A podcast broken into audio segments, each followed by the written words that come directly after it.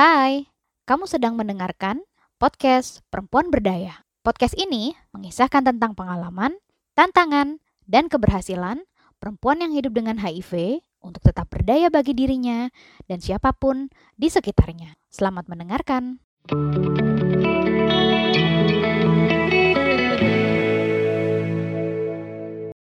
Oke, here we go. Hai, Hai. aduh, aduh, aduh, aduh, aduh. Sebentar ya, gue memposisikan handphone gue supaya nggak jatuh dulu. Tah. Aduh, gue tuh jam 8 di sini, Bo. Sih? Mataram ya? Di di Mataram gue. Cuman karena COVID kan, jadi ya udahlah nggak usah berkeliaran dan hujan juga dari kemarin. Jadi I cannot see sunset, nggak bisa jalan-jalan. Anyway, tadi gue udah opening.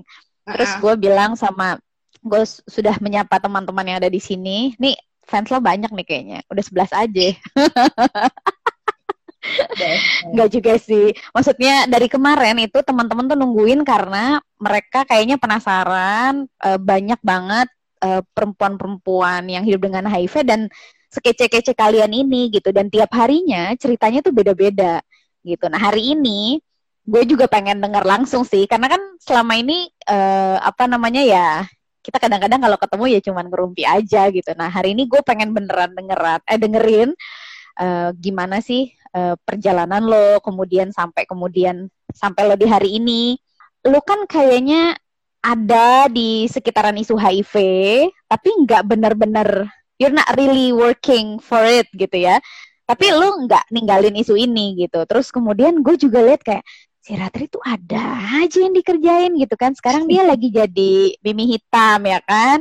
Terus udah gitu ya segala macem lah. Nanti kita dengerin satu-satu tapi sebelum sampai ke sana eh, kita pengen tahu dong eh, apa namanya eh, ini ini basic question yang mudah-mudahan bukan ala-ala testimonial yang mendayu-dayu enggak. Tapi we really need to hear from you eh, eh, kenapa sih kemudian dulu eh, lo bisa terinfeksi HIV tahun berapa situasi di tahun itu kayak apa pasti kan beda ya sama hari ini kalau orang tes HIV gitu dulu tuh apakah kemudian eh, stigma diskriminasi atau kemudian apa sih namanya akses nyari tes HIV tuh gampang apa susah gitu dulu situasi lo kayak apa sih Jadi, makasih Ayu udah ngundang Sabtu itu. Terus, Yes, yes. eh, apa namanya, dulu itu gue em, pertama kali dikasih tahu untuk tes itu karena mantan laki gue yang sekarang udah almarhum, itu sakit. Nah, dia itu emang pengguna nafsa Oke. suntik yang jarumnya itu pakainya bareng-bareng lah dan itu gue tahu udah sebelum merit ya karena eh, kita cerita-cerita dulu lah dan Hmm. dia dia dia jujur gitu bahwa dia pakai narkoba dia pakai narkoba suntik pernah di penjara terus apa namanya pakai pakai suntikannya bareng-bareng atas alasan eh, ekonomi dalam artian waktu itu suntikan tuh kan nyarinya nggak nggak nggak ada Iya. program NSP kayak sekarang ya jadi ya mereka harus harus gerilya dan mahal dan susah gitu.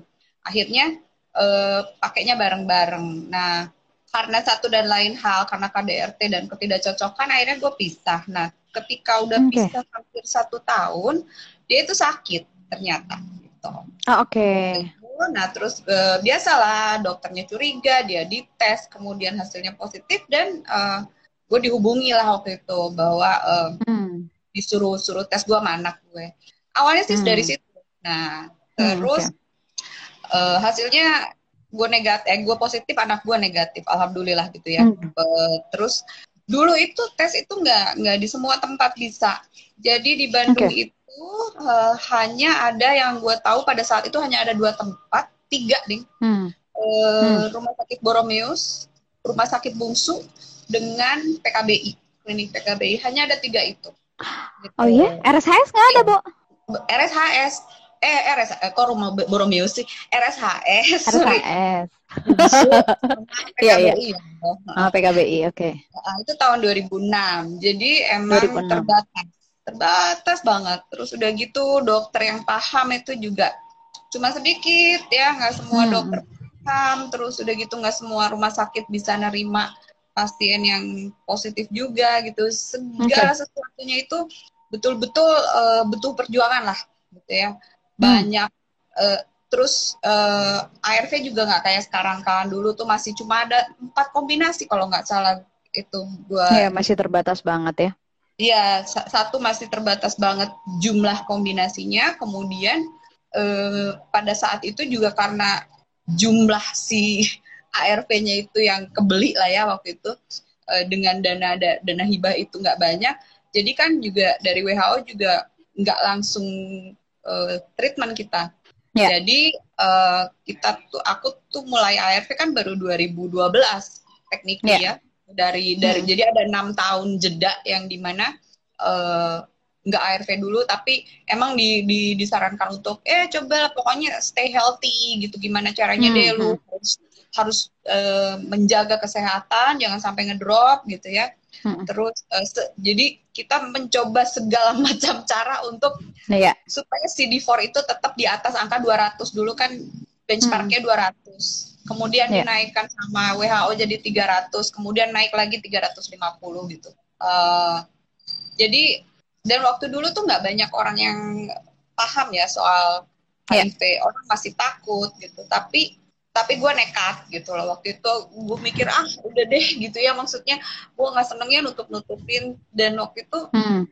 kebetulan eh, nggak uh, lama dari dari jadi lucunya tuh gini orang tuh mikirnya karena gue positif terus gue kerja di LSM sebetulnya nggak begitu kalau diceritakan secara yeah. kronologis ya jadi gue tuh punya punya keinginan kerja di LSM itu udah jauh banget sejak tahun 2000-an kira-kira yeah, yeah, yeah. Tapi nggak punya kenalan nggak punya channel okay. gitu ya terus akhirnya dapat dapat kenalan si Acil di rumah Cemara dia masih jadi petugas outreach dulu di rumah eh, rumah Cemara yang di Sukabumi hmm. kenalan lewat Yahoo Messenger gue masih inget banget. Terus gue nanya itu tahun 2000 ada hmm. loh. Nggak ada dia bilang. Dan gue hmm. dikabarin lagi sama Acil tuh lima tahun kemudian. Oh my god. Lima setengah tahun kemudian. Jadi uh, di awal-awal 2006 di itu ya maksudnya di bulan beberapa bulan di awal 2006 itu uh, gue di di kontak lagi gitu. Lo masih pengen nggak oh tak jadi lo lo ketemu sama Acil sebelum lo positif Iya. Tahu lu tahu rumah cara ya, iya iya iya iya maksudnya lu tahu rumah Cemara sebelum lu positif ya? Iya, gue tahu rumah lu Cemara. Kecil banget sih, Bo.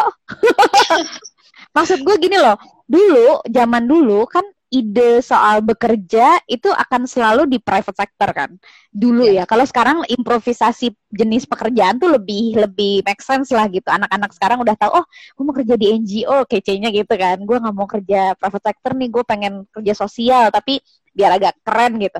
Dulu kan nggak ada ide itu gitu. Yang kalau nggak di private sector ya lo mungkin dagang gitu atau apa wirausaha gitu atau apalah gitu. Cuman lu kece sih menurut gue terus lanjut lanjut. Maaf ya. Nggak apa-apa apa jadi uh, ketika dia ngasih tahu ada lowongan um, itu gue baru aja dikasih tahu bahwa mantan gue lagi sakit. Jadi nah, okay. uh, eh, gue tes habis tes itu Dulu kan keluar hasil tesnya tuh dua minggu ya. Lama banget. Anjir lama? Iya. Asli? Gila.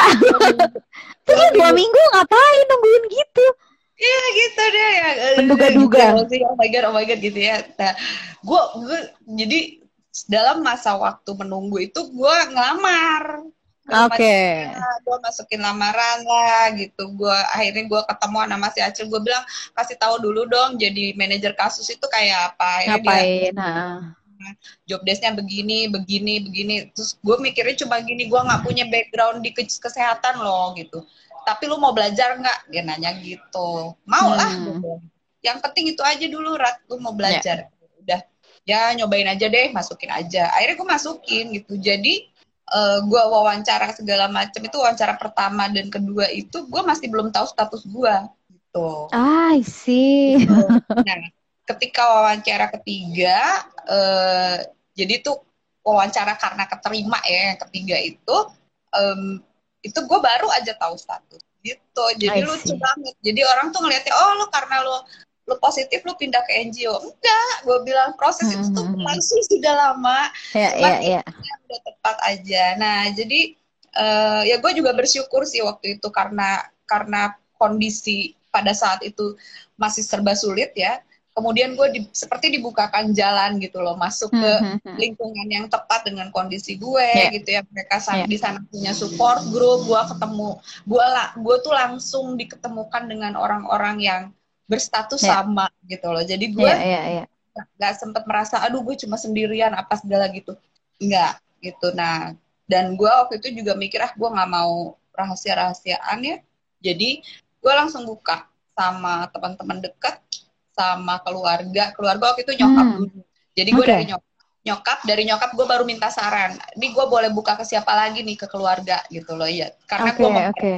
mempertimbangkan eh, kenyamanannya beliau juga gitu terus Oke, eh, oke. nyokap bilang ya terserah yang kamu percayalah di keluarga mungkin nggak usah langsung semua dia bilang gitu tapi satu-satu lah katanya. oke Hmm. udah dari situ ya udah terus eh, singkat cerita gue pindah lah ya ke LSM gitu dari Hmm, hmm. jadi ber, ber- beralih profesi dari PR hotel bintang 5 ya yang rock mini stocking hitam high heels setiap hari gue terus berganti kostum jadi celana jeans sepatu olahraga gitu ya pakai kaos gitu Jadi anak lapangan ya. iya jadi anak lapangan jadi manajer kasus gue harus home visit segala macem Eh, pada saat itu gue merasakan bahwa karena gue datang dari private sector dari jenis pekerjaan yang pada saat itu dianggap eh, cukup sibuk gitu ya PR itu Hmm. sibuk hampir hampir dalam satu minggu itu bisa tiga empat hari kita tuh lembur gitu loh pulang tuh nggak pernah Hmm. waktu gitu ya Hmm. ketika ketika gue resign eh, bos-bos gue itu merasa, merasa gue resign karena gue eh, kan gue open juga sama mereka merasa gue Oke. resign karena status gue gitu loh karena ya Hmm, deh, padahal padahal enggak gue cuma bilang eh, oke cuma- oke. Gue gue open sama mereka tapi gue tidak menyatakan itu sebagai alasan. Gue bilang gue cuma mau resign gitu ya.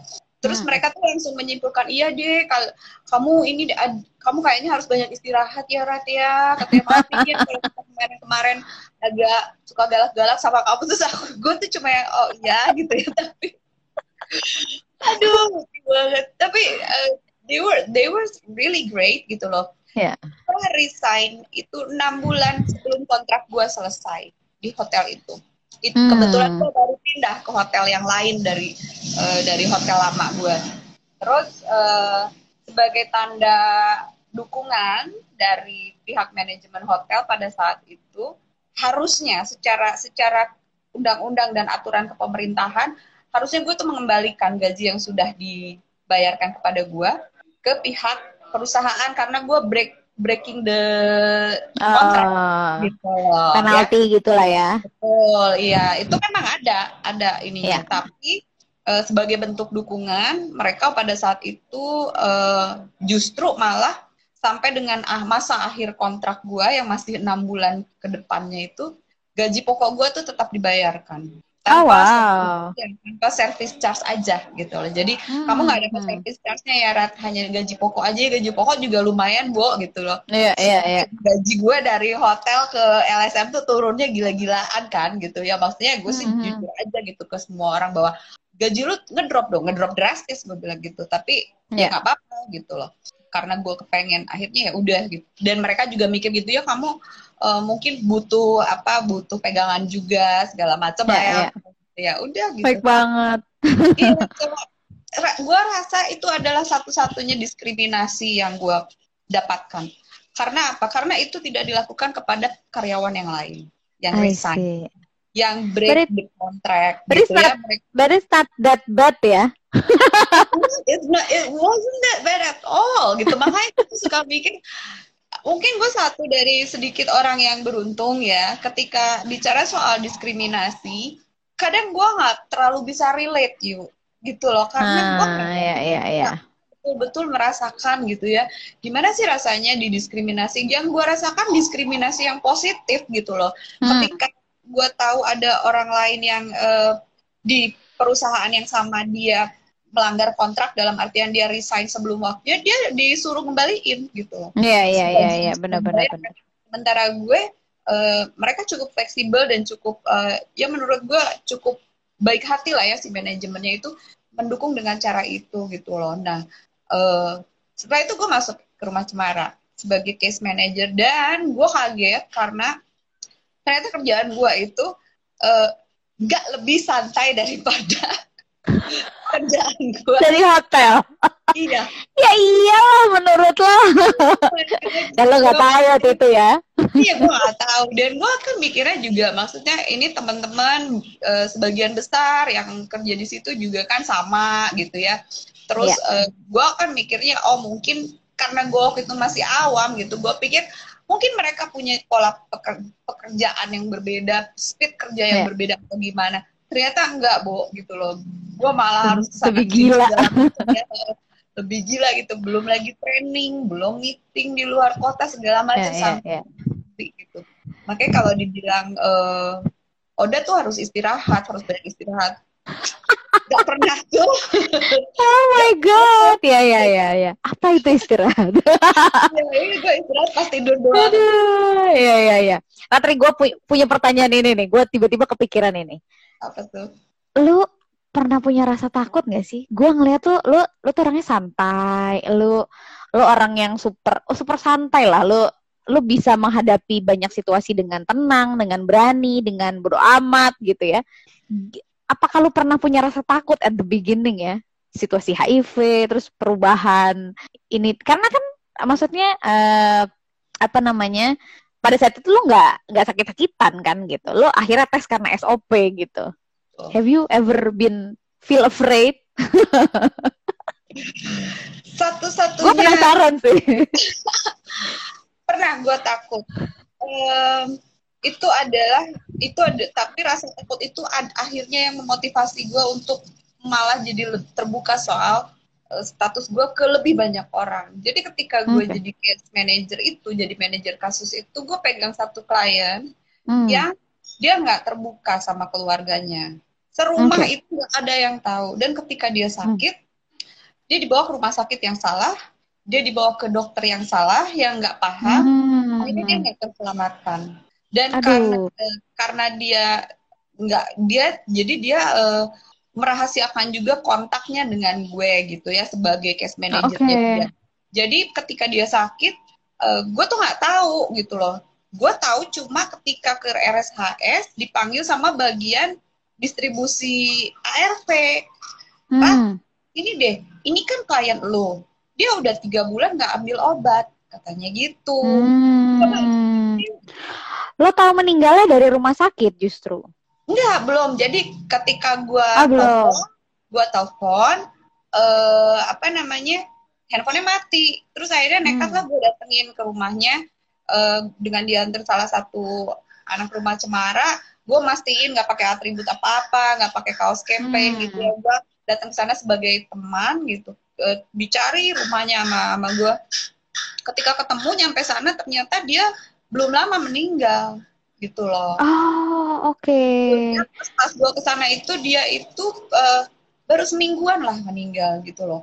Dan uh, kan gue kaget ya gitu maksudnya. Dan apa namanya? Gue nanya kan kenapa gitu ya. Uh, meninggalnya kenapa? Ini kan ditanya apa teman di mana gitu. Oh saya temen uh, ya teman main lah gitu ya. Udah pokoknya yeah. segala untung bekas PR ya gampang nyari alasan. Iya, iya. Pinter ngarang ya, Bu. ngarang bebas deh udah.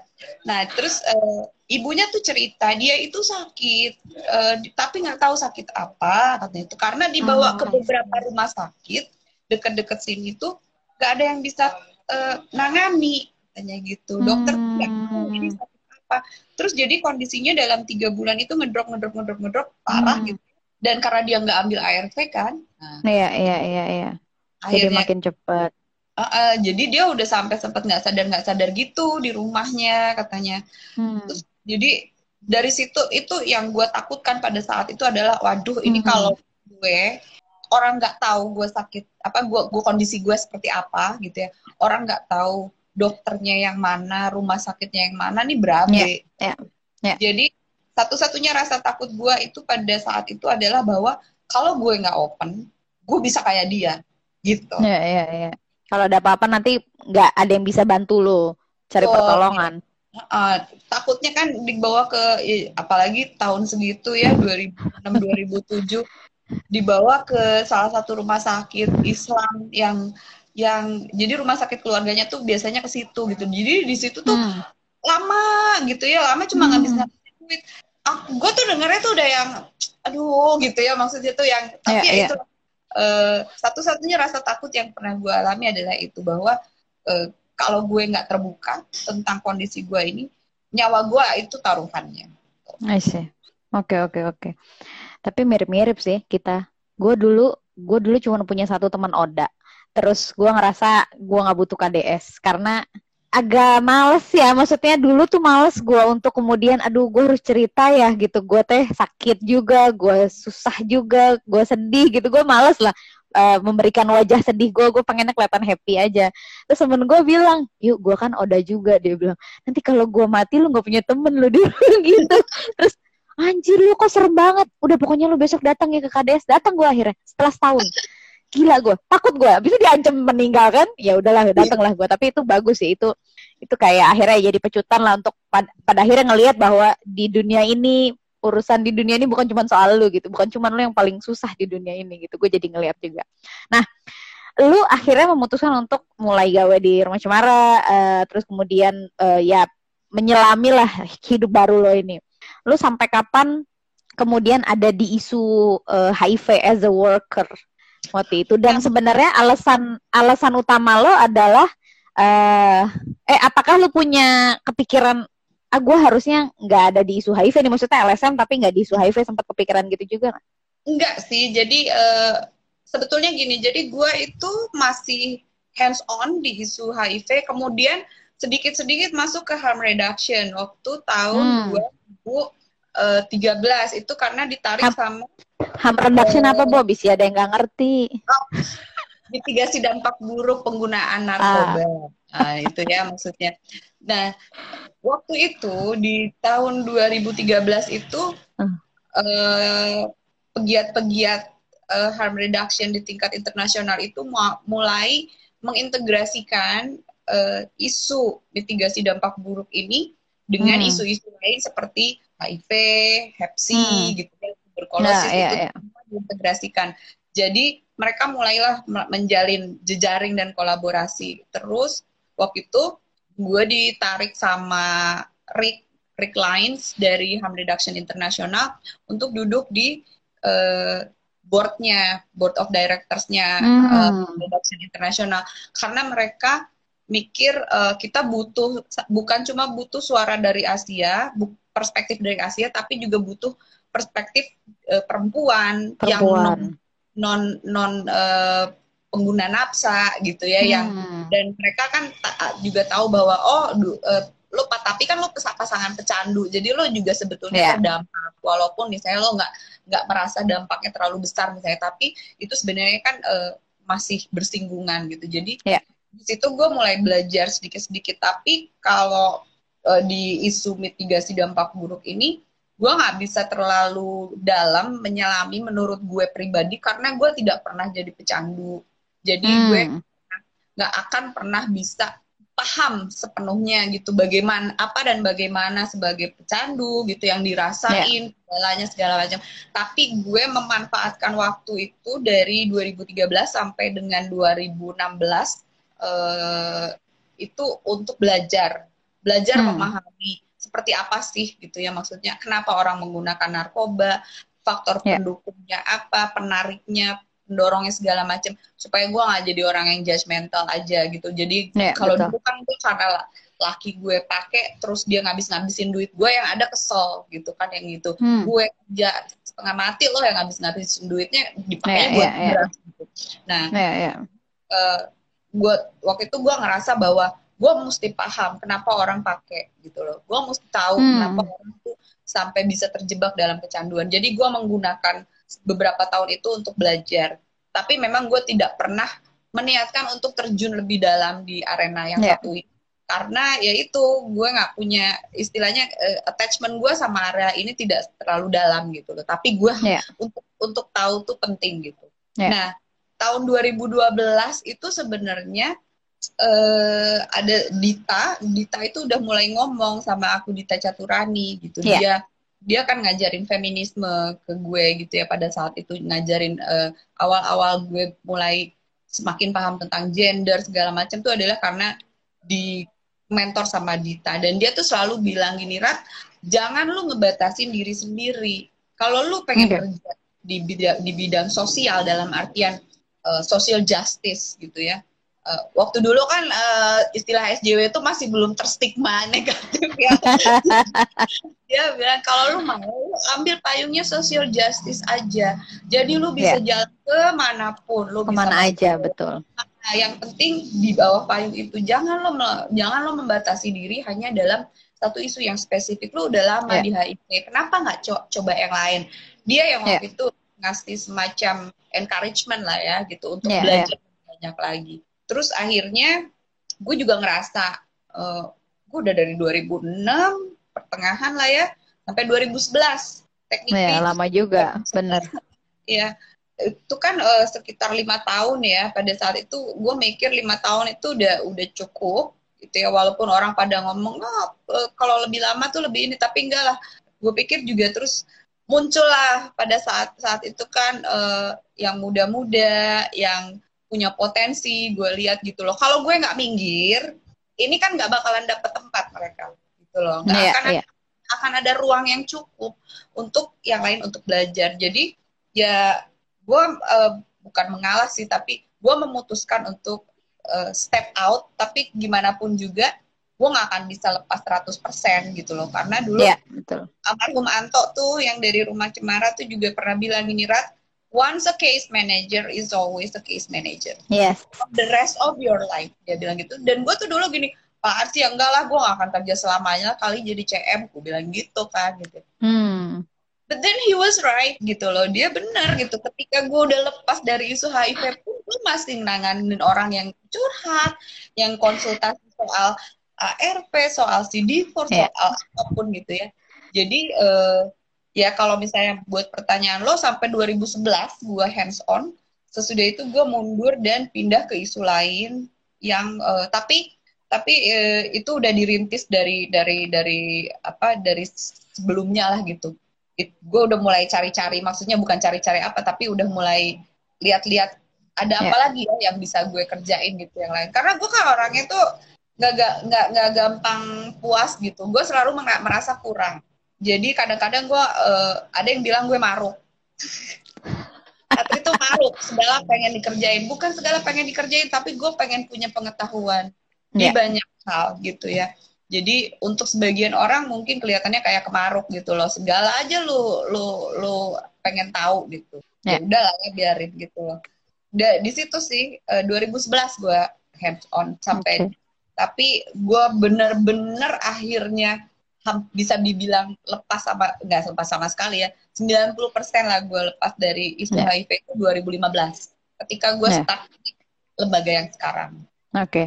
nah uh, banyak teman-teman uh, yang HIV nih uh, mereka tuh udah parno duluan ya setelah mereka terinfeksi HIV dengan segala parno dengan penerimaan obat dan lain sebagainya termasuk buat gawe ya kayak gue nggak akan bisa kerja di mana-mana gitu ya. Um, gue ya secara memang juga ada beberapa perusahaan yang akhirnya jadi jadi menghantui semua orang kalau mau gawe ya apakah gue akan dites HIV?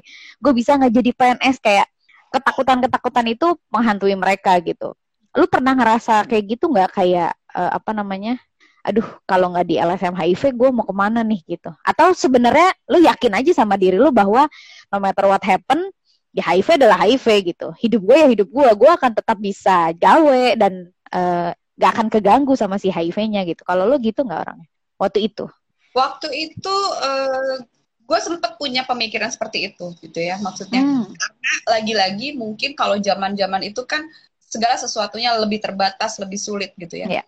tapi uh, kemudian ketika ketika gue ada abis dari rumah cemara kan gue ke Malaysia kan kerja hmm. di, di NGO regional di Malaysia yang mana Malaysia itu punya uh, apa sih bu lupa gue Karam Asia eh apa Karam ya benar Coordination on Action Research on AIDS and Mobility. Jadi hmm. tetap itu ke organisasi yang bergerak di bidang kesehatan, terutama HIV, uh, eh, tapi target kerjanya adalah buruh migran. Nah, hmm. base-nya itu di Malaysia. dan gue tahu persis Malaysia itu punya HIV travel restrictions buat pekerja migrannya. But I managed to work there for three years, gitu loh. Oh wow. Jadi gue belajar pada saat itu uh, gue belajar bahwa kebijakan-kebijakan travel restrictions itu memang diskriminatif ya. Satu karena pada saat itu uh, gue dimasukkan white collar uh, ekspatriat hmm. mereka. Jadi mereka itu punya kriteria si imigrasinya punya kriteria buruh migran sama ekspatriat itu beda. Bedanya oh, okay. ada dari status di perusahaannya, stat besaran gaji itu menentukan hmm? lo masuk kategori yang mana gitu. Nah, oh, besaran okay. gaji besaran gaji gue pada saat itu masuknya ke kategori ekspatriat. Ekspat. Gitu. Nah, jadi untuk kategori ekspat, tes HIV ini kalau kita mau masukin orang asing ke Malaysia, diserahkan sepenuhnya ke ada perusahaan. Lo mau ngetes ah. enggak juga nggak apa-apa, terserah lo. Tapi kalau lo blue collar workers, low skilled mereka bilangnya ya, low skilled worker yang gajinya seribu ringgit ke bawah, seribu lima ratus ringgit ke bawah, itu lo harus harus tes ya. Uh, uh, harus tes. Itu perusahaannya pun diharuskan melakukan tes gitu loh maksudnya. Dan harus Jadi, melapor juga berarti. Iya. Uh, uh, nah di situ gue gua belajar juga bahwa uh, it's not about the the virus, it's about the policies kan gitu loh iya, maksudnya. Iya iya iya iya. Gue bisa gue diterima orang percaya orang dari Malaysia mau lo hire gue gitu ya gue waktu itu mikirnya gitu mereka mau mm -hmm. lo nge-hire gue gitu ya uh, mereka tahu status gue dan mereka memutuskan untuk tidak perlu tes HIV gitu mereka bilang ke uh, imigrasinya enggak kita nggak perlu tes HIV Nah, mungkin pada saat itu yang memudahkan gue juga adalah karena gue belum ARV. Ah, Jadi gue tidak perlu mengakses layanan itu. Yeah. Tapi kalau misalnya gue perlu pun sebetulnya ada, mereka udah siapin, uh -uh, gitu loh. Nah, jadi se sejak saat itu gue selalu berpikir bahwa gue gak perlu khawatir sama status ini, gitu loh. Yeah. One way or another, gitu ya akan ada jalan, akan ada tempat yang mau nerima gue dengan segala kondisi gue ini kok gitu. Dan itu hmm. gue buktiin sampai dengan hari ini. Gue di lembaga yang sekarang, gue tiga tahun di sana gue balik jadi konsultan sebentar, kemudian gue gabung sama uh, lembaga yang sekarang. Hmm. Dari 2015 ini gue gabung sama uh, Solidaridad namanya. Di sini juga gue buka status. Karena bukan hmm. apa-apa setiap bulan gue mesti ambil obat cuy. Gitu ya. Dan gue mesti daripada PR ya kan? Dan gue mesti excuse myself kan? Gitu. Gue mesti ya. izin jam berapa gitu kan. Jadi gue buka. Dan mereka nggak masalah gitu. Mereka justru hmm. sangat memperhatikan gue gitu loh maksudnya. Pastiin ya asuransinya si Ratri cover HIV pastiin ya gini-gini. Pastiin pastiin pastiin semuanya. Justru uh, lagi-lagi gue melihat bahwa sebetulnya tuh uh, yang menstigmat tuh siapa sih? Iya iya iya iya. ya. Iya, bukan apa-apa. Gue tahu ada banyak sekali cerita nggak enak di luar ya, gue tahu. Iya iya iya. Tapi uh, kadang gue ngeliatnya juga gini, kadang tuh kitanya yang menstigma orang lain loh, gitu. Iya iya. Jadi uh, kita underestimate kemampuan orang untuk nerima kita gitu loh. Iya iya iya iya iya iya iya. Iya iya. Itu itu itu gitu loh. Itu gue itu gue percaya banget ya karena gini, gue uh, uh, apa namanya kita kan sering dicurhatin orang nih. Jadi ada beberapa orang yang cerita sama gue, tapi kemudian mereka menunjukkan perubahan dan oke okay, oke, okay, uh, gue berarti harus lebih confidence ya teh ya gitu. Iya ya, uh, maksudnya bukan hanya dalam konteks mencari kerja ya, to be yourself menurut gue you have to be confident gitu jadi percayalah lu tuh nggak akan kelihatan kalau lu HIV jadi santuy aja lu kan minum obat urusan lu sendiri gitu kan nah uh, apa namanya ternyata gue merasa bahwa rasa percaya dirinya kita tuh terrefleksi kan pada saat lu gawe eh pada saat lu ngelamar kerja pada saat lu wawancara even in your CV itu akan terpancar bahwa lu orang yang percaya diri dan you really know yourself. Lu tahu skill lu, lu akan explore itu gitu pada saat ditanya gitu kan. Sehingga gak ada yang perlu lu khawatirin gitu. Kalau kalau lu percaya diri dan lu tahu gitu lu, lu bisa apa gitu dan itu yang kemudian gue percaya Ratri kayaknya apa uh, punya skill ini gitu dan semua orang juga pasti bisa gitu. Jadi, iya, gue tuh kadang-kadang juga mikirnya gitu. Maksudnya uh, lo itu gue kalau misalnya ada yang nanya gitu ya, uh, gue punya klien kemarinan dampingan dua hari sekali dia video call sama gue yuk cuma untuk nanyain teteh aku kelihatannya gimana? Kamu kelihatannya masih ganteng aku bilang gitu ya. Saking dia takut kalau dia kelihatan gitu ya. Terus sama sama sama gue sama gue sampai gue giniin eh tau nggak HIV itu kayak keperawanan atau keperjakaan. Nggak kelihatan. Kalau lu nggak ngomong, orang tuh nggak tahu lu masih perawan iya. udah udah udah jebol gitu ya kasarnya ya gitu ya lu nggak ada yang tahu cuy gitu ya karena yeah, gini yeah. juga dulu di awal-awal gue jadi manajer kasus kan ada trainingnya dan ketika itu ada ada satu fasilitator yang bagus dan dia bilang bahwa kalau misalnya ada orang yang nanya soal uh, Oda tuh kelihatannya kayak apa sih? Sodorin cermin. Suruh dia ngaca. Gitu. yeah, yeah dan itu Just like yourself. Nempel banget di, di di otak gue yang pada iya juga ya gitu ya. Apa sih? Gue ngaca? Iya ya gue tuh nggak ada bedanya kok sama orang lain gitu. Terus kenapa pada takut sih? Gitu kan. Yeah, yeah. self conscious mereka itu jadi jadi jadi sangat sadar diri ya gitu. Sadar dirinya hmm. agak berlebihan gitu. Karena uh, tahu ada sesuatu di dalam dirinya yang mungkin di orang lain nggak ada dan gue selalu bilang ke dampingan-dampingan gue pada uh, pada saat mereka agak galau masalah ini gue cuma bilang gini lo punya virus gue punya virus orang lain kita nggak tahu bukan yeah. orang lain nggak punya virus gue bilang gitu ya yeah, ya yeah. tahu orang lain tuh punya apa enggak gitu ya yeah, ya yeah. Betul betul betul. Nah, nih nih kita mau lihat komen-komennya ini uh, rame loh. Gue seneng nih uh, apa namanya? Karena mungkin orang banyak yang uh, pengen tahu pengalaman lo ya soal how you are living with HIV tapi tetap apa namanya uh, aktif gitu. Bang Bets, tingkat menerima diri tiap orang kan beda. Nggak semua bisa melewati semua step supaya bisa menerima dirinya dengan status HIV. Nah, gue setuju banget sih. Tapi kemudian memang kenapa akhirnya kita ngobrolin ini supaya kita bisa punya cara berpikir yang lebih terbuka gitu. Bahwa lo mau sampai kapan menghukum diri lo sendiri dengan segala macam punishment yang menurut gue kesian, Bo. Hidup ini sudah melelahkan ya cari duit susah, cari makan susah ya kan. Negara ini tidak selalu adil buat kita. And we are. Have this lovely virus ya kan? Pada akhirnya harus kita cintai ya kan? Karena ya udah mau nggak mau ada di dalam gitu. Terus lu mau sampai kapan? Sehingga perlu nih menurut gua orang-orang kayak Ratri kayak Baby kayak Yoke dan ada 12 perempuan lain lagi nih setelah Ratri yang ngantri buat cerita buat kalian semua bahwa ya oke. Okay, acceptance at the beginning. Penerimaan diri dicari sampai ketemu. Tapi jangan lama-lama. Lu harus menurut gue yuk lu harus beneran bisa punya limit supaya nggak nyanyain waktu hidup lu. Karena kan lu nggak tahu hidup sampai kapan. Dan oh. kalau gue sirat ya gue nggak mau gue nggak mau meninggal nyusahin orang. Jadi kalau gue udah tahu gue HIV gue nggak pengen meninggalnya sakit-sakitan. Ngerti nggak sih lo kalaupun yeah, akhirnya gue meninggal iya kalaupun akhirnya gue meninggal karena sakit mungkin karena nanti kalau gue udah tua gitu. Atau memang ya udah ya gue nggak tahu sih cara gue cuman at least mati itu kan udah pasti ya jadi nggak usah lu kejar-kejar gitu loh. Maksud yeah. gue iya ya nah teman-teman Ratri kerja di sebuah company nanti Ratri akan ceritanya namanya Solidaridad sekarang ya. Jadi udah lima tahun ya Bo? Nah kerjaannya dia itu udah kayak Panji Petualang tinggal bikin video klip nangkap ular aja dia.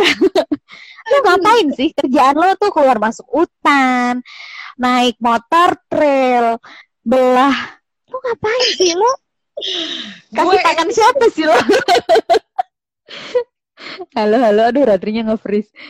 Aduh aduh nih gue ngeledekin ratri jadi nge-freeze dia. Kita tunggu sebentar ya gengs. Hai Olin. Kita sapa teman-teman dulu ya sambil ratri ini ya. Eh uh, sambil rating bisa. Oke, okay. you're back. Tadi kamu nge-freeze. Oke, okay, iya, oke. Okay. Iya. Jadi gimana, gimana? kerjaan gue itu lembaga gue yang sekarang. Oke, okay. dia buffering lagi. Ini challenge-nya kita ngobrol via teknologi ya teman-teman. Jadi uh, kemarin sama Arfi di Palu juga agak lumayan tersendat-sendat. Ratri ini di Jogja juga lumayan sinyalnya. Aku juga sebenarnya di Mataram kurang bagus sinyalnya. Apakah karena aku sinyalnya jelek? I hope not. Ratri, are you there? Oke, okay, oke. Okay. Kita uh, sabar menunggu ya. Oke. Oke, oke, oke, oke. Oke. Sinyal berkumpullah. oke. So you're back. Oke, okay, bad for good. Oke, okay. okay. lanjut. Oke. Okay. Uh -uh. Jadi si lembaga gue yang sekarang ini namanya Solidaridad. Uh, dia tuh NGO juga. Dia hmm. uh, sebenarnya kalau di Belanda itu udah 60 tahunan uh, hmm. melintang, iya. Uh, di Asia baru 10 tahun dan di Indonesia itu baru baru lima tahun. Jadi gue itu termasuk yang pioneer. Pertama kali ketika si NGO ini buka, gue ikut masuk karena latar belakang gue bukan pertanian, NGO ini bergerak di bidang pemberdayaan petani, coy. Oh, gue I see. jadi gue di situ, ngelamar ke situ adalah sebagai communication officer dan hmm. uh, yang mana adalah sesuai sama latar belakang pendidikan gue, sesuai sama pekerjaan gue sebagai PR dulu, jadi gue udah punya modalnya lah ya. Nah, tapi kalau communication officer di sebuah lembaga pemberdayaan petani kan jelas beda ya sama communication officer di perusahaan lain. Jadi gue yeah. itu uh, harus punya harus memproduksi misalnya materi-materi yang buat dipamerin kan gitu cerita-cerita oh, okay. dari lapangan dan gue mesti punya stok foto, gue mesti punya stok video dan itu tidak bisa dilakukan sama orang lain karena gue nggak pada saat apalagi di awal-awal gue orangnya agak perfeksionis kalau urusan kayak gitu agak perfeksionis. Hmm. Jadi uh, ketika gue belum bisa mendelegasikan kepada siapa pun di lapangan, ya gue turun sendiri. Dan uh, pada pada suatu saat itu satu periode uh, gue bilang sama bos gue bahwa gue harus kita punya 12 trainer pada saat itu trainer lapangan yang mana kerjanya adalah ngasih penyuluhan soal informasi hmm. dan teknologi pertanian ramah lingkungan ke petani-petani jadi mereka ngedatengin perkebunannya petani gitu. Karena tahu petani itu nggak mungkin ditarik untuk ikut training. Jadi trainernya yang datang ke iya. lapangan gitu kan. Okay. nah pada saat itu gue bilang gue harus ngikutin satu persatu. Gue pengen lihat mereka kerjanya seperti apa. Gue pengen motret mereka lagi kerja. Gue pengen uh, apa wawancara pesertanya segala macam dan itu kan nggak bisa sekali jalan gitu loh. Jadi kerjaan gue tuh gitu. Nyari cerita nyari hmm. foto gitu ya. Terus uh, apa namanya ngulik-ngulik apa sih yang yang yang jadi kendala di lapangan untuk anak-anak dan ketika orang-orang pada bilang iya kendalanya adalah bu kalau tempat saya itu jauh ininya gitu ya apa hmm. desa yang saya dampingi ini jauh jauhnya seberapa gitu loh dan lu medannya seperti apa gue harus ngerasain supaya ketika iya. menceritakan yeah. kembali gue bisa bisa bisa buat si cerita itu hidup karena gue juga ngerasain yeah. apa yang dirasain anak trainer gue kan Betul. gitu. Nah, jadi kayak gitu yuk. Makanya gue tuh mm -hmm. adalah keluar masukan lah, membelah dari ujung mana ke ujung mana. Iya iya iya iya iya. Capek luar biasa karena uh, Medan naik motor tiga jam di jalan aspal itu cincai tapi kalau lu naik motor tiga jam perjalanan satu kali satu kali jalan tiga jam dengan area berlumpur itu luar biasa gitu loh. Dan yang yeah. ada dalam gue pada saat itu cuma ini ini gila ya anak-anak ini seminggu dua kali loh. Anak trainer gue ini seminggu dua kali ke desa yang ini tuh seminggu Ke sana. dua kali. Betul. Gitu. Dan gue tuh merasa gue tuh nggak ada apa-apanya loh dibandingin mereka gitu ya. Karena banyak sekali pelajaran yang gue dapet dari dari dari kunjungan-kunjungan lapangan kayak gitu gitu terus uh, dan di situ juga gue ngerasa bahwa oh gue harus sehat. Stamina hmm. gue harus bagus. Gue harus fit. Karena bukan apa-apa. Kalau gue sakit siapa yang mau motret? Gitu kan. Iya benar benar benar benar. Dan kalau lo sakit di tengah hutan lo mau ke mana? Iya. Nah, karena lo tahu lo harus tetap sehat, ini kan juga banyak banyak orang yang sering ngeluhin ini aduh kak aku aduh aduh aduh aduh gitu. Dan kita memang tidak kita tidak mengunderestimate kesakitan orang lain tentunya tapi kadang-kadang gue melihat banyak sekali teman-teman uh, Odif yang apa ya yang I don't know is this the right words? Tapi kayak terlalu cengeng menurut gue terlalu uh, terlalu benar-benar nge-push dirinya sampai limit yang sebenarnya harusnya lu bisa lu bisa bertahan kok tapi enggak dia malah kalah terus gitu lu dengan situasi naik turun kendaraan yang ya ya apa ya nggak gampang di medan yang nggak gampang terus udara yang berubah-ubah terus dengan segala macam tantangan lu kan harus minum obat makan minum air putih yang banyak itu kan nggak gampang ya. Terus lu tidur juga akhirnya ngamprok di mana aja. How you survive gitu. Orang kan pasti mikir gila juga sih Ratria gitu. How do I survive? Ya karena gue melakukan semuanya dengan senang hati ya. Hmm. Gue selalu bilang, gue selalu bilang uh, ke teman-teman gue bahwa after all this time gitu ya, tan tanpa mengecilkan uh, peran-peran ataupun pekerjaan gue yang sebelumnya ya gitu, karena gue juga semua posisi yang gue lewati sebelumnya itu sudah membekali gue banyak sekali pengetahuan dan pengalaman. Tapi at the end of the day, eventually gitu sekarang pada akhirnya gue itu uh, bisa melakukan apa yang gue suka dalam artian gue tuh ngerasanya jadi gue tuh nggak kerja gue tuh main melakukan yeah. hobi gue tapi dibayar gitu loh yes, yes. Uh, gitu. jadi gue kerjaan gue gue suka motret gue sekarang harus motret gue seneng bikin video gue seneng ngedesain, gue seneng nulis gitu, itu tuh terakomodasi dengan baik gitu yeah. di lembaga yang sekarang, terakomodasi dengan baik di posisi gue yang sekarang. Plus sejak tahun lalu gue juga dijadiin uh, gender focal point untuk Indonesia. Yeah. Jadi in your so again, okay. again gitu ya maksudku uh, gue gak bisa lepas 100% gitu loh. Ternyata oh istilahnya kalau kalau menurut gue gitu sama semesta gue masih dikasih jalan jalan lagi ke arah situ gitu loh. Yeah. Jadi uh, mulai dari 2017 sebetulnya 2018 nih lembaga gue itu mulai melakukan semacam gender mainstreaming gitu loh. Mm -hmm. uh, mulai apa itu merintis ya merintis arah-arah untuk ke sana mereka bersiap diri. Nah kemudian 2018 itu di diafirmasi bahwa oke okay, kita harus harus ini melakukan ini nggak boleh enggak gitu ya. Terus uh, pada saat itu 2018 itu yang di Indonesia tuh kebetulan yang tahu soal gender satu lembaga itu cuma hmm, gua. cuma lo ya ya ya akhirnya ya udah. Nah, terus uh, terus udah gitu akhirnya si Babe bilang ya udahlah kalau ada si kalau si Ratri emang dulu kerjaannya juga menyangkut-nyangkut ham sama gender kenapa kita mesti cari orang lain udah dia aja ya udah yes, akhirnya di, dikukuhkan lah di baru tahun kemarin sih gitu bahwa ya oke okay, lu lu vokal poinnya jadi kalau ketambahan lagi kan gitu itu kan tetap sebuah itu tetap jadi bagian dari passion gue yang mana gue ya. sempat yeah. dulu itu pada pada pada saat gue berapa tahun kerja tuh yang ada rasa yang uh, aduh gue kangen sama isu yeah, yeah, yeah. isu gender ini gue kangen gimana ya caranya dan caranya adalah biasanya gue on the side gitu loh gue bantuin yeah, yeah. teman-teman gue gitu nah terus dikasih jalan ternyata jadi gender vokal point dia semakin lah gitu gue ngerasa bahwa I'm doing what I love gitu loh yeah. I'm it's not just I love what I'm doing but I'm doing what I what I love jadi yeah.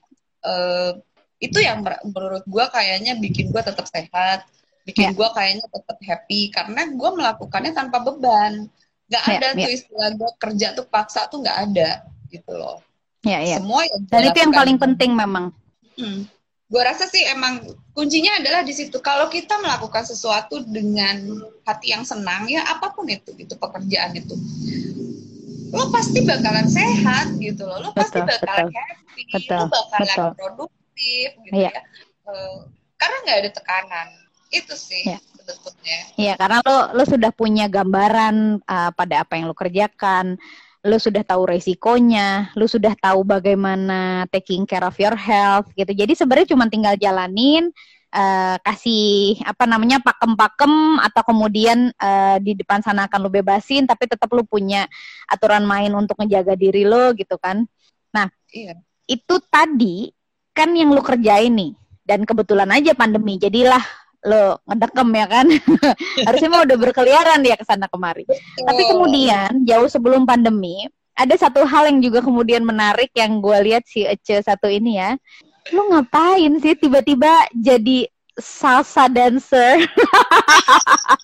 Ya Ratri ini uh, ada di komunitasnya teman-teman salsa nanti dia juga akan cerita. Dan dia bukan cuman uh, dia bukan cuman main-mainan aja gitu dia beneran intens ini karena covid aja lo jadi kagak latihan-latihan kan iya. kagak ngedance ngedance kan. Dia beneran gue tuh ngelihat Ratri dari mulai nol sampai uh gitu ya. Sama satu lagi biar sekalian.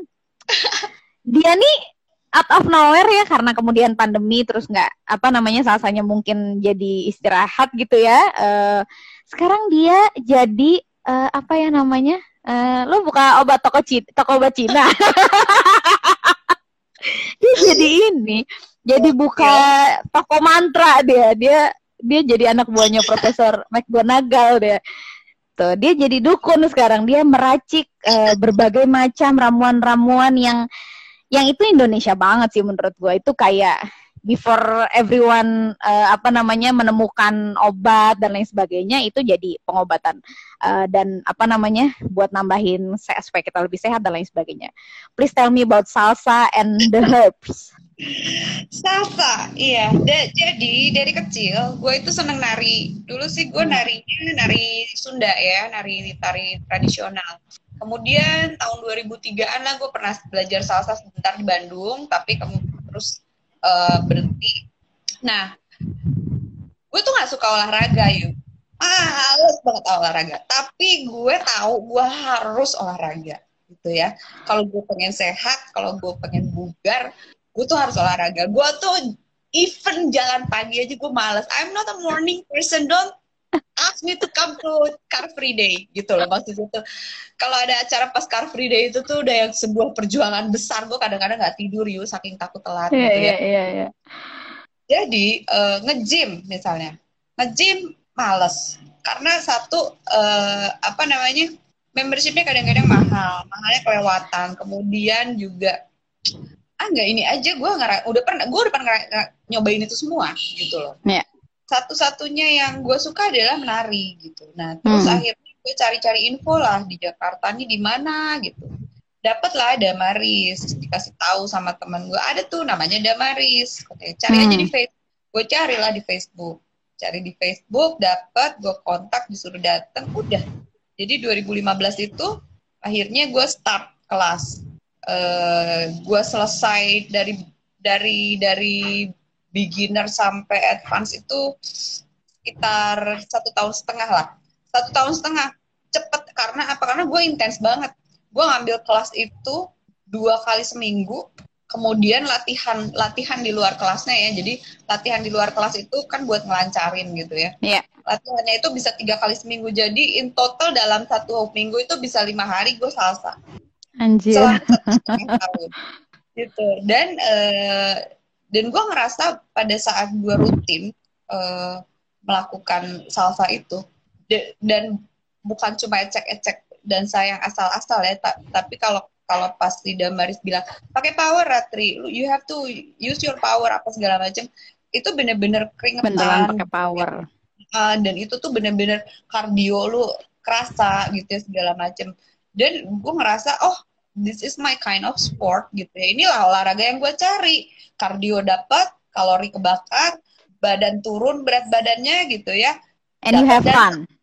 and we are having fun ya gitu. Yeah. akhirnya gue terusin lah gitu. Nah itu ya memang benar karena pandemi ini aja kan.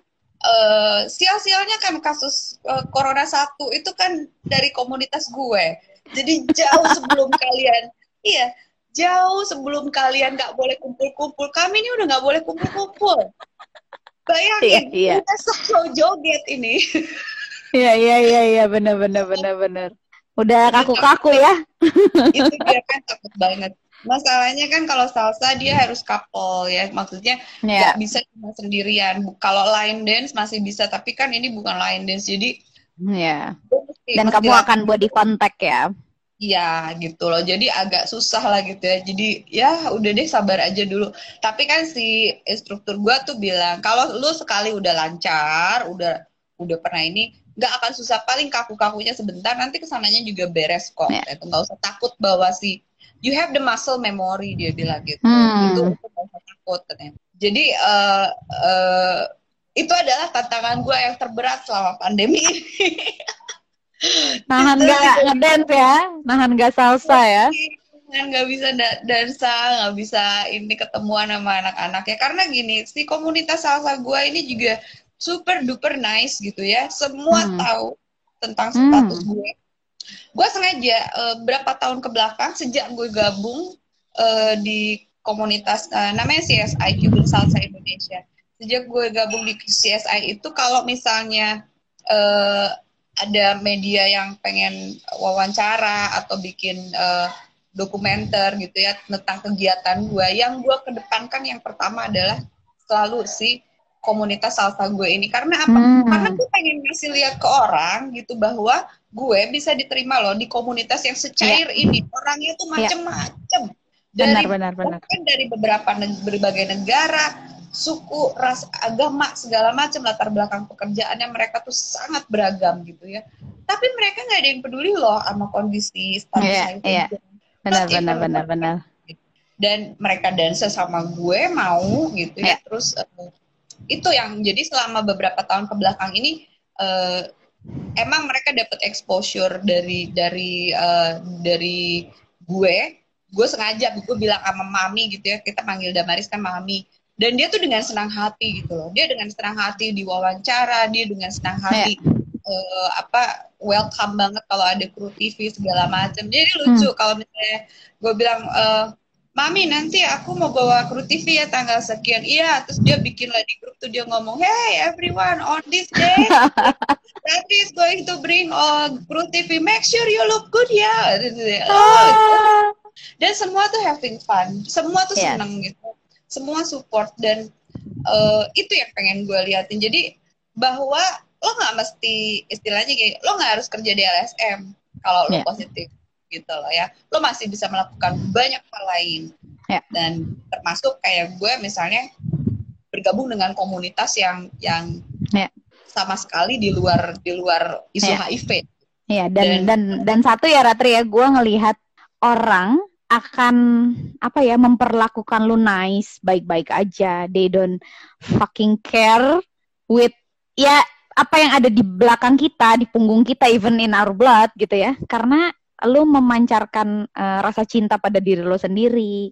Lo memancarkan bahwa lo tuh ya bukan cuman confidence I do care about myself so you don't have to be worry gitu. Gue ada di sini dengan segala tanggung jawab gue dan orang bisa ngerasain loh uh, menurut gue uh, apa namanya orang yang mencintai dirinya sehingga kita nggak perlu takut sama dia. Even lu punya cancer lu punya I don't know yeah. banyak disease yang lebih mengerikan tapi orang happy happy aja sebenarnya main sama kita. Itu kan balik lagi ke mindset dan cara kita merefleksikan diri ya. Gue ngelihat sebenarnya lu tuh orang yang kayak gitu. I'm very happy to meet you in person walaupun sebenarnya ya sebenarnya kita kayak selama ini kan kenal sama si Ratri lewat sosial media aja ya. Tapi percayalah kalau kalian semua ketemu sama Ratri, dia tuh nggak kayak orang yang uh, uh, kaku gitu, pelangap pelongo gitu, terus jadi awkward. Enggak, dia pasti akan langsung ngacapruk gitu. Jadi menurut gue itu juga itu juga penting sih dan dan lo lo mencitrakan itu jadi orang happy main sama lo ngedance sama lo even the salsa group itself gitu ya oh Ratri dengan senang hati panggil semua TV ke sini ya kan iya. kalau liput tiap hari ya kan Iya, mereka tuh senang dan yang lucunya adalah kalau misalnya jam gue minum obat kan mereka tahu ya karena alarm gue nyala misalnya. Hmm. Itu uh, uh, yang ingetin banyak banget. Iya iya iya iya. Ya. Kadang-kadang pas jam minum obat gue lagi di dance floor misalnya gitu ya. Tuh ada aja gini, eh udah jam 10 nih gitu gitu ya. Iya iya iya iya. Jangan telat, jangan telat, eh itu dulu minum dulu. Jadi uh, I got so much support gitu loh maksudnya. Yeah yeah. dari dari keterbukaan gue dari cara yaitu mungkin cara gue membawa diri bahwa gue tidak perlu dikasihani gue yeah. pun tidak mengasihani diri gue sendiri gitu ya uh, I'm fine gitu gue ngelihatnya uh, gue ngasih ngasih signalnya kan gitu akhirnya mereka mem membentuk sebuah support system yang luar biasa gitu loh uh, buat gue gitu dan yeah. uh, dan itu menurut gue sebetulnya itu tuh bisa direplikasi sama banyak orang di banyak yeah. komunitas lain dan gue percaya sebetulnya banyak yang bisa melakukan apa yang dilakukan sama komunitas salsa gue itu gitu loh betul, cuma betul, betul. Uh, orang-orangnya ini nih gitu yang bersangkutan ini nih ini mau nggak membuka diri betul, gitu loh makanya tadi gue bilang sebetulnya yang stigma itu siapa gitu loh mungkin kita yang terlalu eh, nggak uh, percaya gitu loh sama kemampuan orang di luar sana gitu kalau gue kan uh, gue percaya bahwa mereka bisa terima gue gue percaya ya. bahwa mereka nggak takut sama gue gue percaya kalaupun mereka takut gue kasih informasi mereka ya. akan ya. uh, mereka akan paham gitu loh. Dan itu gue buktiin sekian sekian belas tahun ini gue buktikan sendiri dan nggak satu pun loh yuk temen gue yang jauhin gara-gara urusan HIV ini. Kalaupun yeah, yeah, ada yang berantem jauh berjauhan sekarang sama gue mungkin berantemnya urusan lain lah gitu loh. Maksudnya istilahnya yang ada urusan sama HIV lah. Nggak ada sama sekali gitu loh. Ketidakcocokan aja antar personal gitu ya. Itu sih ada hmm. tapi nggak ada. Nggak satu pun yang dasar eh, apa dasar dasar alasannya itu adalah status HIV gue dari pertama yeah. sampai detik ini gitu loh. Makanya uh, kalau misalnya tadi Obet bilang uh, penerimaan diri orang kan beda-beda, iya, gue tahu penerimaan diri orang tuh beda-beda. Tapi kan kalau gue ngerasanya adalah gini, uh, yang bisa menolong diri gue ya coba gue sendiri yes. gitu loh. Ya kan? Kita, gue nggak bisa ngarepin lu, ngarepin orang lain untuk uh, apa namanya ngebantu gue terus gitu loh pada saat pada ya. pada saat uh, gue jatuh misalnya. Kalau gue jatuh dan gue masih pengen di bawah gimana? Gitu ya. iya iya iya ya, benar-benar mau 100 orang yang narik gue kan juga nggak akan naik ya, juga kan ya. gue gitu. Itu memang balik lagi sama kita. Nah kalau urusan herbal urusan herbal ini adalah gini gue juga adalah salah satu orang yang tidak suka minum obat. Jadi okay. uh, eh, ARV gue minum karena gue merasa itu adalah kebutuhan solusi yang bisa gue ambil pada saat ini gitu ya kalau gue pengen sehat maka gue ambil tapi karena gue dari awal tidak terlalu suka minum obat jadi uh, dan dari kecil gue itu udah terekspos sama hal-hal seperti jamu sebagai orang Jawa hmm. Hmm. Kecil gitu ya. Eyang apa kalau gue liburan misalnya gitu Eyang tuh bikin jamu gitu ya. Terus gue suka nanya ini apa isinya? Ini buat apa? gitu. Hmm, dari okay. kecil gue udah biasa. Dibiasakan minum jamu eh, apa namanya jamu-jamu gendong itu tuh dari dari gue SD gitu. Jadi dan ketika pandemi ini apa namanya eh, dimulai si abang pertamanya tuh gitu abang nih ya abang itu gue tuh curiga di awal dia tuh kondisinya nggak bagus gitu ya. Oh, Oke. Okay. Tapi dia, adalah, dia itu adalah tipe orang Indonesia banget kebanyakan yang nggak mau cek kesehatan. Oke. Okay.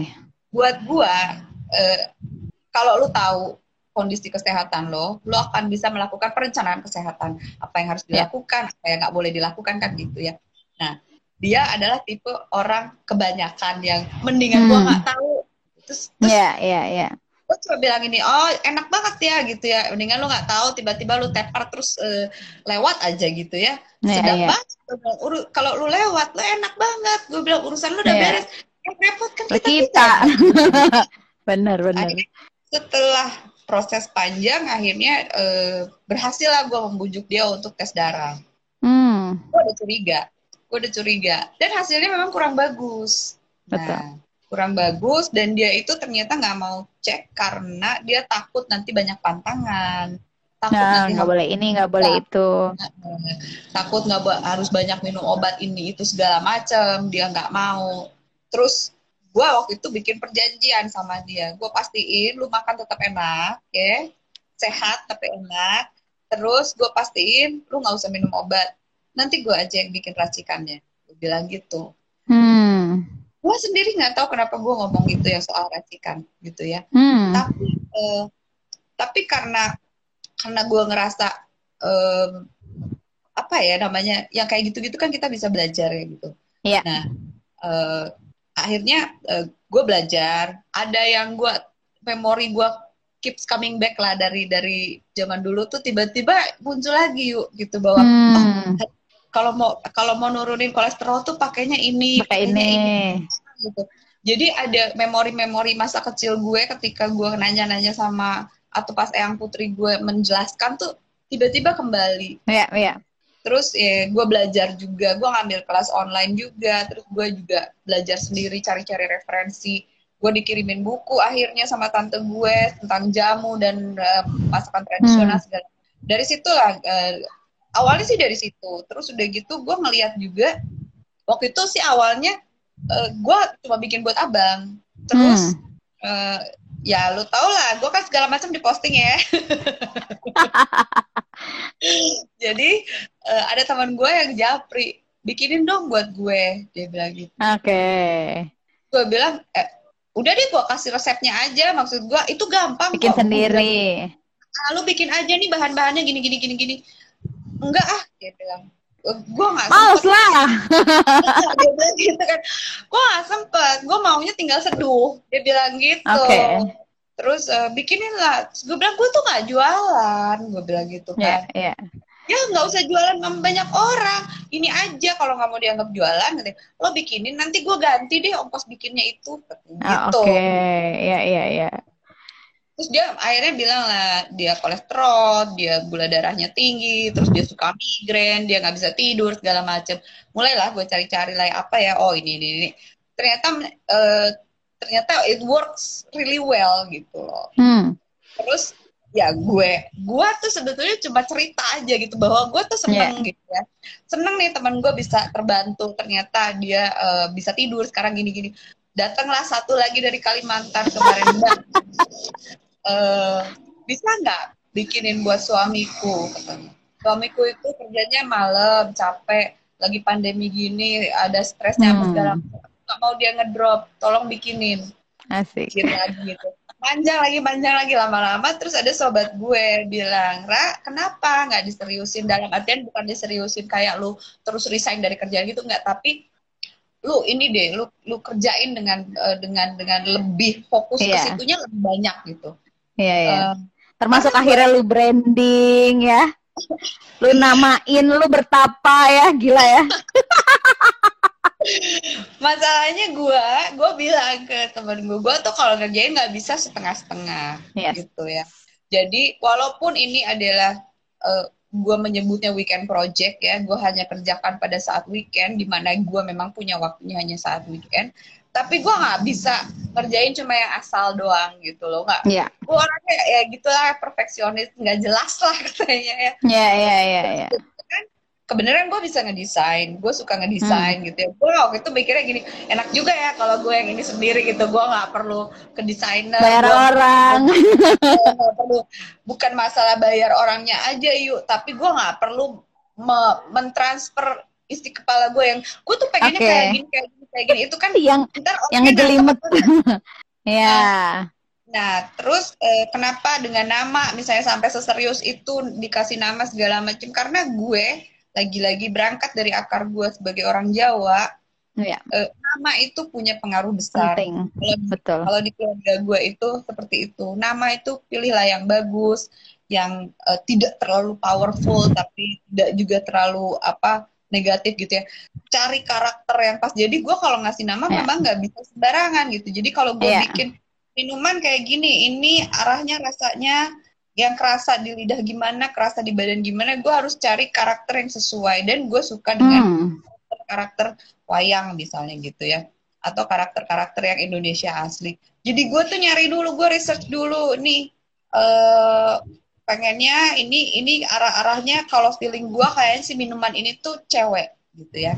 Nah, oke. Okay. minumannya tuh cewek. Iya, gitu iya, ya. iya, iya, iya, iya. Cewek uh, dia agak judes gitu ya, agak yeah, panas, yeah. badan anget. Berarti dia harus gua harus cari karakter nama yang punya karakter seperti itu. Kayak gitulah. Jadi prosesnya hmm. ribet lah.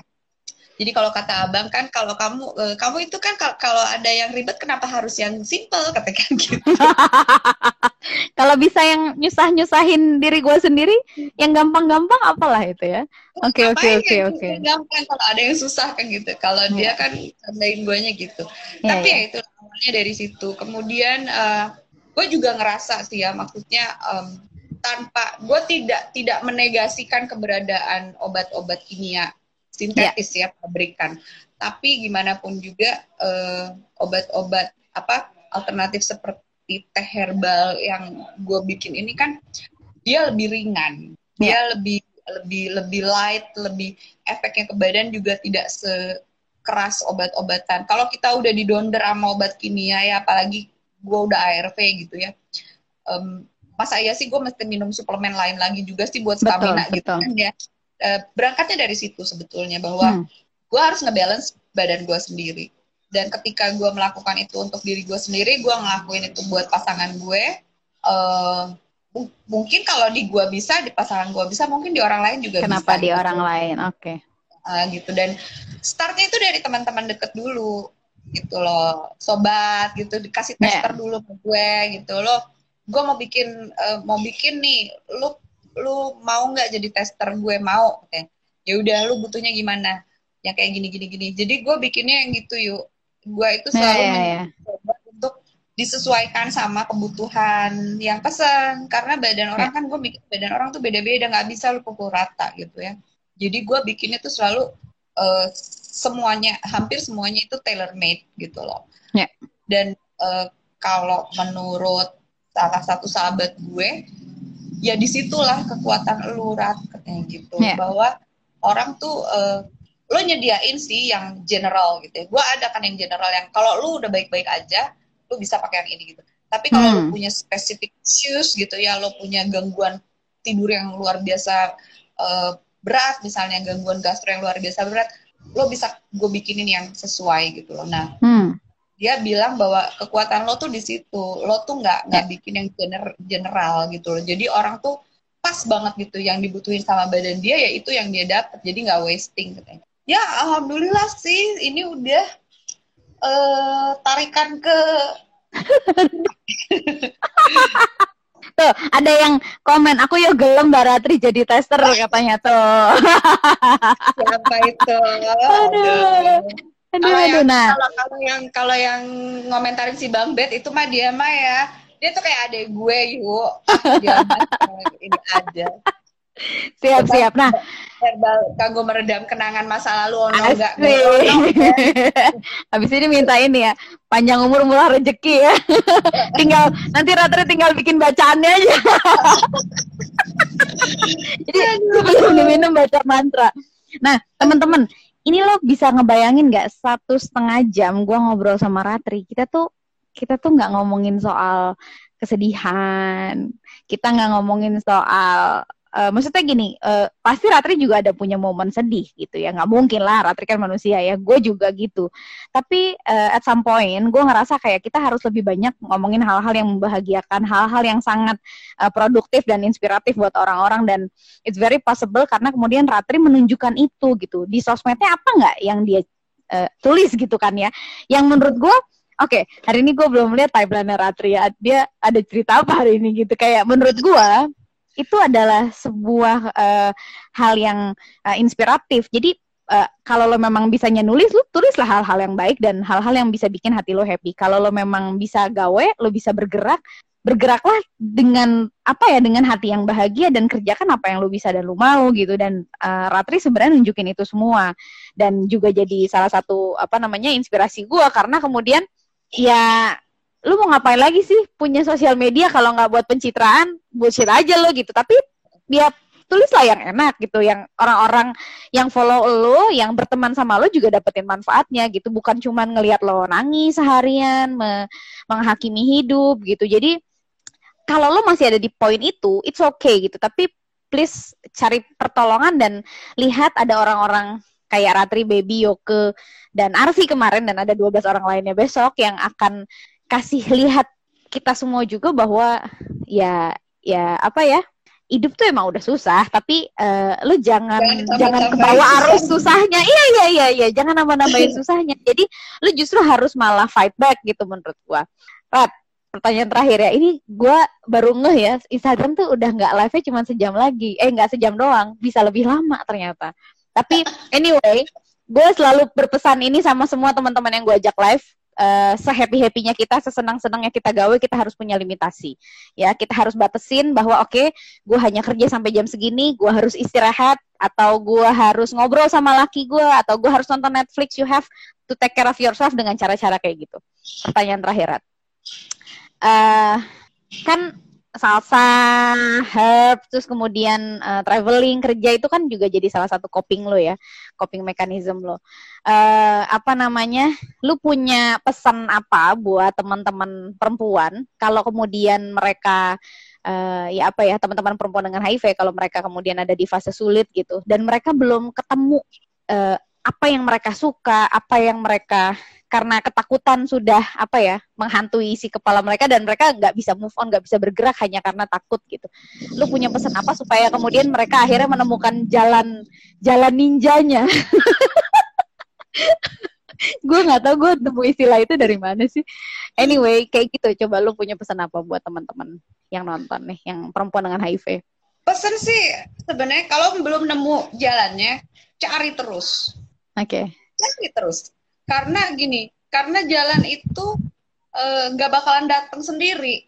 Jadi apa uh, jalan jalan atau pintu yang terbuka itu nggak nggak bakalan datang sendiri. Itu tuh harus hmm. diusahakan. Dan kita tuh harus sadar bahwa kita tuh harus mengusahakan itu gitu loh. Jadi gue tahu nggak gampang lah ya. Gue juga pernah ada di fase depresi berat uh, uh, for your information. Di mana gue tuh ngerasa semuanya gelap semuanya tertutup gitu ya gue nggak tahu mesti gimana. Uh, tapi pada saat itu gue tetap uh, memaksakan ya. Pada saat itu gue ngerasa gue memaksakan diri gue sendiri gitu loh bahwa gue memaksakan diri gue untuk kerja gue memaksakan diri gue untuk bangun gue memaksakan even memaksakan diri gue untuk salsa waktu itu. Dan hmm. uh, uh, jadi gue gue ya itulah makanya uh, apa maksudnya mungkin perlu tahu juga sih ya uh, Ayu dan yang lainnya bahwa gue sempat ada di titik di mana salsa itu tidak bisa uh, menolong. menolong.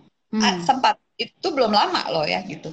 Tapi hmm. uh, ketika ketika gue uh, punya support system yang baik kemudian uh, akhirnya akhirnya gue gue mau memaksakan diri gue untuk membuka diri lagi gitu ya uh, itu perang besar di dalam diri gue gitu. Karena untuk untuk stay inside and di apa di dalam shell gue itu di dalam tempurung gue itu jauh lebih mudah yeah. lebih murah dan lebih uh, lebih nyaman pada saat iya. itu yeah. tapi kemudian uh, gue punya support system yang pada saat itu sibuk gedor-gedorin si si tempurung gue ini rat hmm. ayo rat kita selesai rat gitu rat ayo hmm. rat kita nongkrong rat nah yeah. orang-orang seperti itulah yang yang sebetulnya bisa mem membangunkan kita gitu. Tapi untuk dapet orang-orang seperti itu lo nggak bisa diem aja gitu. Lo harus mengusahakan. Yeah. kalau gue dulu diem aja di rumah pas awal tahu status mungkin gue nggak akan ngomong sama lo saat ini gitu loh. Yeah. intinya tuh begitu. Jadi ketika segala tapi